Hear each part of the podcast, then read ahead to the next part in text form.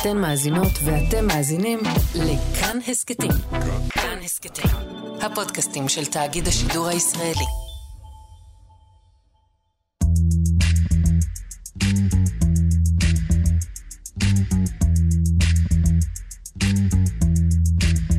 שלום אלון אמיצי, שלום, שאול אמסטרדמסקי. איך היה הפסח? אנחנו היינו בחופשה קצרה באנגליה, קצת כדורגל וזה. מה אתה עשית? האמת שהוצאתי אלבום. אלבום? כאילו של מוזיקה? כן, אלבום.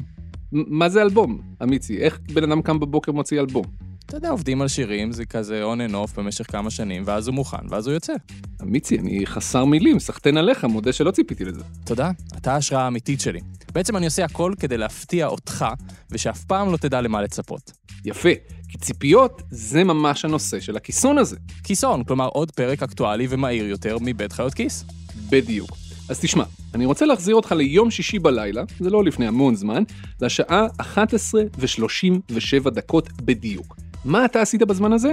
אני שתיתי. יפה, כמו שצריך. אני בדיוק יצאתי מהמקלחת. אחרי ששעה לפני זה ישבתי מול המחשב ורפרשתי אותו כמו משוגע ולא קרה כלום, וברור שבשנייה שנכנסתי למקלחת, חברת הדירוג הבינלאומית מודי'ס עדכנה את דירוג האשראי של ישראל. אם הם היו יודעים שאתה נכנס להתקלח, הם היו מחכים בוודאות. או שהם עשו את זה ממש בכוונה. עכשיו תשמע, זוכר איך בתחילת הקורונה כולם בבת אחת נהיו מומחים לאפידמיולוגיה? אז אותו הדבר בבת אחת עכשיו כולם פתאום נהיו מומחים לדוחות של חברות דירוג אשראי. אז שנייה לפני שכל הסיפור הזה יוצא משליטה ונהיה סיפור מגעיל כזה של ימין ושמאל וכל מחנה מתבסס בנרטיב שלו, חשבנו שכדאי שנייה לעשות סדר בעובדות, במושגים ובמספרים. אז היום בכיסון שלנו, מה אומרת הודעת דירוג האשראי של מודי'ס? מה היא לא אומרת? ומה צפוי לקרות עכשיו? אז נתחיל בהתחלה. מה זו בכלל מודי'ס? אז מודי'ס היא חברת דירוג אשראי. יש שלוש חברות דירוג אשראי גלובליות. מודי'ס, S&P ופיץ'. חברות דירוג אשראי עוזרות למשקיעים לדעת עד כמה הגופים שהם שוקלים להשקיע בהם מסוכנים או לא. כלומר, נגיד במקרה שלנו, אם אתה משקיע זר ששוקל להלוות כסף לממשלת ישראל, לקנות אגרות חוב נגיד, אז מה הסיכון שלא תראה את הכסף שלך בחזרה? בשביל להפוך את העסק הזה ליותר נוח למשקיעים, לכל חברת דירוג יש סולם, סולם כזה של דירוג אשראי. בטופ של הטופ תוכל למצוא את הממשלות ואת החברות הכי הכי בטוחות להשקעה, כאלה שהסיכון שהן לא יחזירו לך את הכסף הוא ממש אפסי. ובתחתית הדירוג תמצא את הממשלות והחברות הכי מסוכנות להשקעה, אלה שאם תלווה להן כסף, אתה ממש צריך לפצות את עצמך בריבית כל כך גבוהה, כי יש סיכוי לא רע בכלל שההלוואה המקורית לא תחזור לעולם. לכל חברה יש סולם משלה, אבל הפרינציפ הזה שתיארנו הרגע הוא אותו פרינציפ. במקרה של מודי'ס, הדירוג המקסימלי שהיא נותנת הוא triple A, או למי שממש רוצים לדייק, A גדולה ופעמיים A קטנה. בפסגה הזאת תמצא ממשלות כמו אוסטרליה, קנדה, הולנד, גרמניה, דנמרק, כאלה. הדירוג של מודי'ס יורד למטה מטריפל איי כל הדרך עד ל-C, שכבר מתחת לדירוג של BAA3 זה דירוג שנחשב למשהו שממש ממש ממש כדאי להימנע מלהשקיע בו, כי זאת תהיה השקעה מאוד מאוד מסוכנת. ברגע שמודי'ס או כל חברת דירוג אשראי אחרת מדרגת ממשלה או חברה מסוימת, המשקיעים מבינים מיד מה רמת הסיכון שלה, ועל פי הדירוג הזה הם יכולים להחליט, להשקיע או לא. ואם הם כן משקיעים, הם יכולים להחליט איזו ריבית לבקש על הכסף. ככל שהדירוג של ממשלה מסוימת יהיה גבוה יותר, כך המשקיעים יוכלו להסתפק בריבית נמוכה יותר על הכסף שהם ילוו לאותה ממשלה, כי הסיכון בהלוואה יהיה נמוך יותר, וגם להפך, ככל שהדירוג יהיה נמוך יותר, כך הריבית שהמשקיעים ידרשו תהיה גבוהה יותר בשביל לפצות את עצמם על הסיכון. שנייה לפני שאנחנו מגיעים לדירוג האשראי הספציפי של ישראל, יש עוד מושג חשוב אחד שנלווה לדירוג האשראי עצמו. אופק הדירוג. לפעמים זה נקרא גם תחזית הדירוג. אופק הדירוג אומר מה צפוי לקרות לדירוג עצמו בהמשך. אופק דירוג יכול להיות חיובי, יציב או שלילי. אופק חיובי פירושו שאם הכל ימשיך ככה, הסיכוי טוב שדירוג האשראי עצמו ישתפר בתוך שנה. אופק יציב פירושו שכמעט שאין סיכוי שדירוג האשראי ישתנה בשנה הקרובה, ואופק שלילי משמעו שדי בטוח שדירוג האשראי צפוי לרדת בשנה הקרובה. אז איך חברה כמו מודי'ס מנתחת את הכלכלה הישראלית וקובעת מה דירוג האשראי שלנו? אז בשביל זה היא מעסיקה הרבה מאוד אנליסטים, ויש לה מתודולוגיה מאוד ברורה וגם שקופה. היא מסתכלת על המון פרמטרים כלכליים, בעיקר מקרו-כלכליים, כמו למשל מה קצב הצמיחה של הכלכלה, ומה שיעור האבטלה, ומה היחס בין החובות של הממשלה לתוצר, ועוד שורה של פרמטרים כאלה. חוץ מזה, היא מסתכלת גם על פרמטרים שקשה יותר לכמת אותם במספר, נקרא לזה פרמטרים איכותיים, והיא מנסה להעריך גם אותם. למשל, במקרה של ישראל, מה הסיכוי שתהיה פה מלחמה קולוסלית שתעלה מיליון תלפים כסף ותרושש אותנו לגמרי. אבל גם פרמטרים כמו מה האיכות של מוסדות השלטון, של תהליך החקיקה, של תהליך עשיית העסקים וגם של מערכת המשפט. זה נשמע הרבה יותר מאתגר לקבוע דברים כאלה, זה הרבה יותר סובייקטיבי. זה נכון, ובשביל זה האנליסטים של מודי'ס קוראים הרבה מאוד חומרים, וגם מדברים ונפגשים עם הרבה מאוד שחקנים באופן שוטף, בשביל לגבש תמונה כמה שיותר מקיפה. עם נציגים רשמיים של כל מיני מוסדות שלטון, אבל גם עם שחקנים פרטיים בשוק ההון, וגם עיתונאים ואנשים מהאקדמיה ומי שאתה לא רוצה. זו באמת עבודה מאוד יסודית לחבר את הדוחות האלה.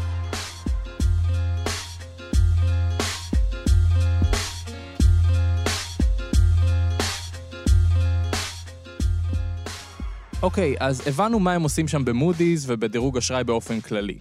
עכשיו בוא נצלול למה שקרה בשישי בלילה בזמן שאתה חפפת. חברת מודי'ס הוציאה את דוח דירוג האשראי שלה לגבי ישראל, ובו היא קבעה שני דברים. דירוג האשראי של ישראל נשאר אותו הדבר, אבל אופק דירוג האשראי שלנו יורד. בוא נפרק את שני הדברים האלה. קודם כל, הדירוג עצמו.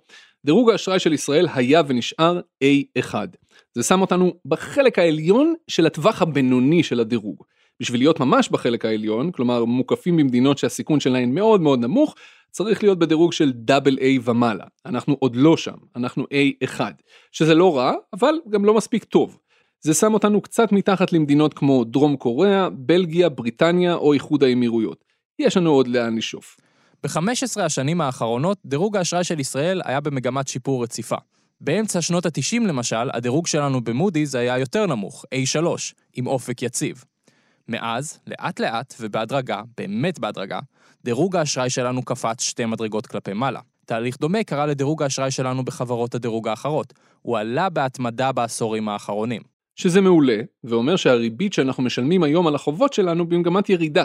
וגם זה מעולה כי כל שקל שאנחנו לא משלמים על ריבית, הוא שקל שיכול ללכת לשירותים חברתיים שהממשלה נותנת לנו בעבור המיסים שאנחנו משלמים לה.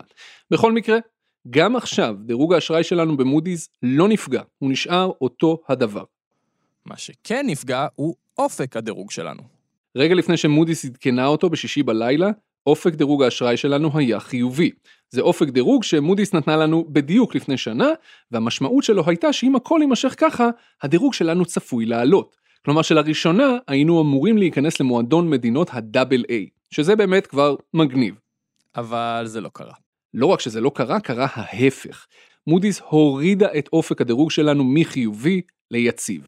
אוקיי, רגע, אני חייב להגיד, יציב נשמע טוב, זה רגוע, זה מנחם, מי לא אוהב יציבות? יציב זה יציב, אבל לא משנה השם, בעיקר השינוי הוא שחשוב. ירדנו דרגה מאופק חיובי, שהוא גבוה יותר, לאופק יציב, שהוא נמוך יותר. כלומר, במקום שדירוג האשראי עצמו יהיה בעלייה, עכשיו הוא לא צפוי לעלות. אם דירוג האשראי היה עולה, היינו משלמים פחות ריבית על החובות שלנו. אבל עכשיו זה לא צפוי לקרות. למעשה, ייתכן שיקרה ההפך. נכון, כי המשקיעים שמסתכלים על ישראל מהצד ורואים שהדירוג אמנם לא נפגע, אבל שעכשיו חברת הדירוג חושבת שאופק הדירוג הוא כבר לא חיובי, אלא סתם יציב, יכול להיות שהם יגידו לעצמם, אוקיי, אנחנו נמשיך להלוות כסף לממשלת ישראל, סבבה, אבל עכשיו אולי ניקח עליו קצת יותר ריבית. לא משהו רצחני, אבל טיפה יותר, כי ניכר שרמת הסיכון שלכם קצת עלתה. תגיד, שאול, זה כבר קרה בעבר ששינו לנו את אופק דירוג האשראי? כן, בטח, יותר מפעם אחת. באפריל 2020 למשל, מודי'ס הורידה את אופק הדירוג שלנו, באותו אופן, מחיובי ליציב. אבל אז זה היה בעיקר בגלל הקורונה, ובגלל שלא היו פה ממשלות במשך הרבה מאוד זמן. באפריל 2022, כלומר לפני שנה, מודי'ס העלתה חזרה את אופק הדירוג לחיובי, כי ישראל התאוששה מהר מאוד מהקורונה וממש ממש טוב. ועכשיו, שוב סיבוב פרסה.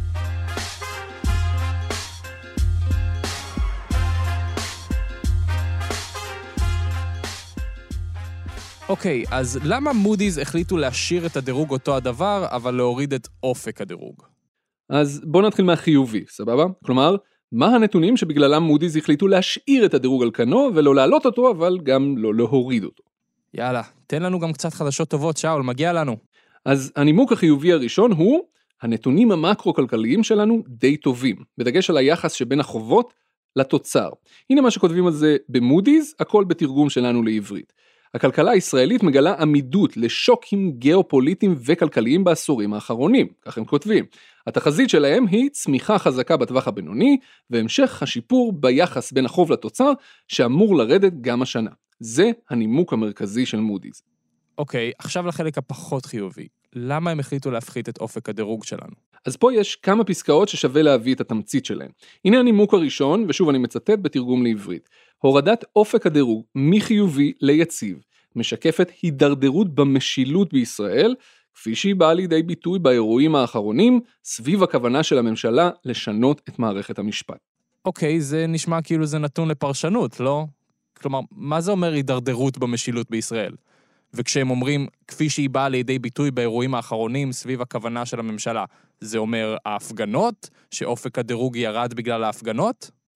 אז זהו שלא, ומודי'ס מבהירה את זה במדויק מעבר לכל ספק בהמשך הפסקה. הנה אני מצטט: ההפגנות ההמוניות הביאו את הממשלה לעצור את החקיקה ולחפש פתרון בהסכמה.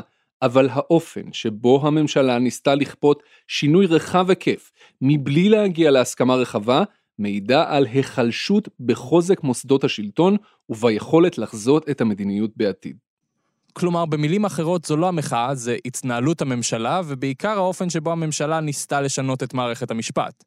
אם הממשלה הייתה מלכתחילה מנסה לעשות את זה בהדרגה, בהסכמה וכו', יכול להיות שמודי'ס הייתה חושבת אחרת. אני הבנתי נכון?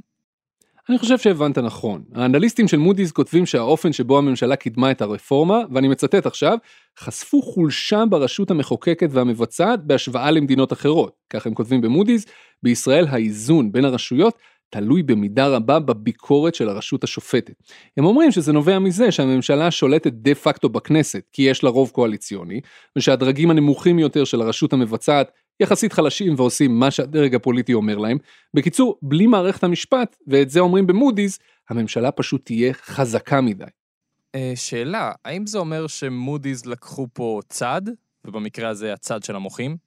אז זו פחות או יותר הייתה העמדה של ראש הממשלה ושר האוצר בהודעה שהם הוציאו במוצאי שבת, שמודי'ס לא מכירה מספיק את הכלכלה הישראלית ושהכול בסדר.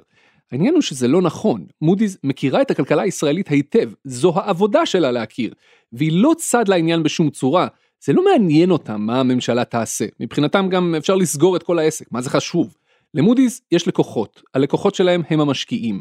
כל המטרה של מודי'ס היא לתת כלים למשקיעים לפני שהם מחליטים להשקיע בממשלה מסוימת. זהו. איחוד האמירויות למשל, היא מדינה עם שלטון מלוכני ששולט בכל הרשויות, אבל הדירוג שלהם יותר גבוה מהדירוג שלנו, והאופק שלהם היה ונשאר יציב. למה? כי הכלכלה שם שונה לחלוטין. הם מתבססים בעיקר על נפט, אז החששות שלהם זה יותר ממעבר לאנרגיות אחרות, או תקיפות של כל מיני מתקני נפט, מאשר שינוי שיטת המשטר או שיטת המשטר עצמה. וישראל היא כלכלה אחרת לגמרי. למשל, מודי'ס מציינים יותר מפעם אחת את ההייטק כמנוע עיקרי בישראל. וההייטק הישראלי, כפי שאנחנו יודעים, מתבסס על השקעות זרות ועל חדשנות, שזה משחק אחר לחלוטין. בדיוק. אז בגדול, אם מודי'ס חושבים שהממשלה עושה צעדים שלדעתם יחלישו את מערכת המשפט, וזה לכשעצמו נראה להם מסכן את הכלכלה, אז זה מה שהם כותבים. והם דיברו וקראו ונפגשו עם הרבה מאוד אנשים בשביל לחבר את הדוח הזה, כולל אנשים מהממשלה, כולל ראש הממשלה. זו ההתרשמות שלהם. אפשר להגיד להם, ללכת לעזאזל, או לחבק אותם חיבוק חם, זה לא מעניין אותם בכלל. הם לא צד לאירוע. יש עוד משהו מעניין בדוח הזה? כן, בהמשך הדוח יש פסקה שלדעתי שווה להתעכב עליה כי היא כן קשורה להפגנות עצמן, ובעיקר לניתוח של מודי'ס את מה שקורה בישראל מתחת לפני השטח. והנה אני שוב מצטט. האירועים האחרונים ממחישים את הכוח של החברה האזרחית בישראל, אבל חשפו גם את השסעים בחברה הישראלית, שעמוקים בהרבה מהוויכוח על השינויים במערכת המשפט, ועלולים להגביר את הסיכון החברתי והפוליטי למשך זמן מה. ככה כותבים במודי'ס, והם מוסיפים, קיטוב חברתי עמוק יותר יסכן את האפקטיביות של החלטות ממשלה ושל הצמיחה הכלכלית בטווח הבינוני. וזה משפט מאוד מאוד חזק בעיניי. ומיד אחריו הם אומרים, אנחנו בכלל תכננו להעלות לכם את הדירוג, אבל ההתפתחויות הפוליטיות והביעבוע של כל השסעים החברתיים האלה, זה די הוריד לנו, כי הבנו שזה יפגע ביכולת של הכלכלה שלכם להמשיך לצמוח. שיהיה לכם בהצלחה עם זה.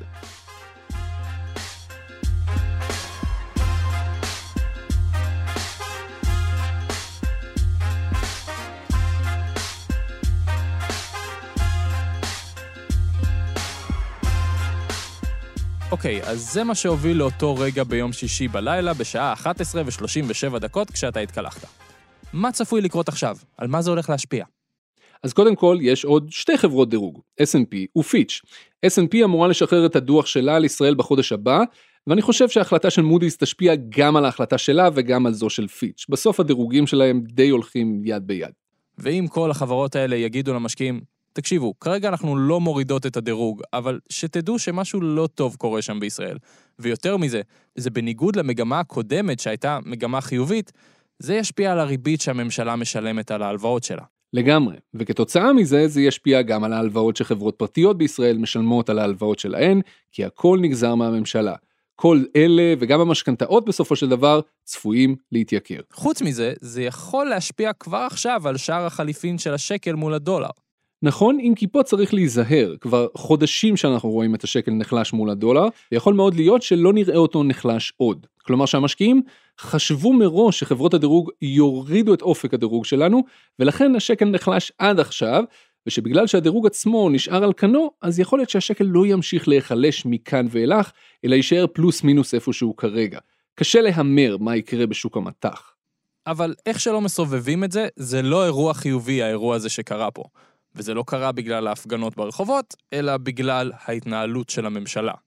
חד משמעית ואין שום טעם לייפות את זה. ישראל הייתה במגמת דירוג עולה כבר הרבה שנים, ועכשיו, בגלל הממשלה, הדירוג שלנו לא עלה ולא צפוי לעלות בקרוב. האם זה בלתי הפיך? לא, זה הפיך. מודי'ס בעצמה כותבת שאם תושג פשרה בהסכמה רחבה מאוד, והחברה תירגע ותיווצר הזדמנות להחזיר את הצמיחה הכלכלית אל הפסים, אז זה יהיה בסדר. וזה פשוט הרבה אם. האם הפחתת אופק הדירוג תחולל נזק ממשי כאן ועכשיו? חד משמעית כן. לא כמו במקרה של הורדת דירוג, זה היה הרבה יותר גרוע אם זה היה קורה, אבל בפירוש כן, המשקיעים קיבלו כאן איתות שלילי לגבי כלכלת ישראל. זה האירוע, בלי הגזמות, לא לחיוב ולא לשלילה.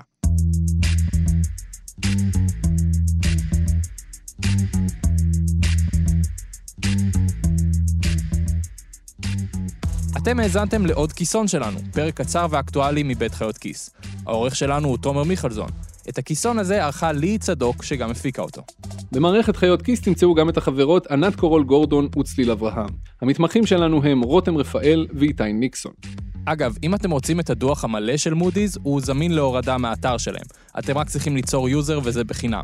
ואנחנו מזמינים את כל המאזינות והמאזינים לא להסתפק בכיסון הזה שלנו, או במה שאתם קוראים באתרי החדשות הישראלים. תיכנסו לאתר של מודי'ס, תורידו את המסמך ותקראו אותו בעצמכם. הוא כתוב בשפה די ברורה ומדבר בעד עצמו. תודה אלונה מיצי, אתה תשוב ביום רביעי בעוד פרק של חיות כיס, הפעם עם ענת קורול גורדון. נכון, כדאי לחכות. תודה שאול אמסטרדמסקי, וכרגיל, תודה רבה לכם שהאזנתם.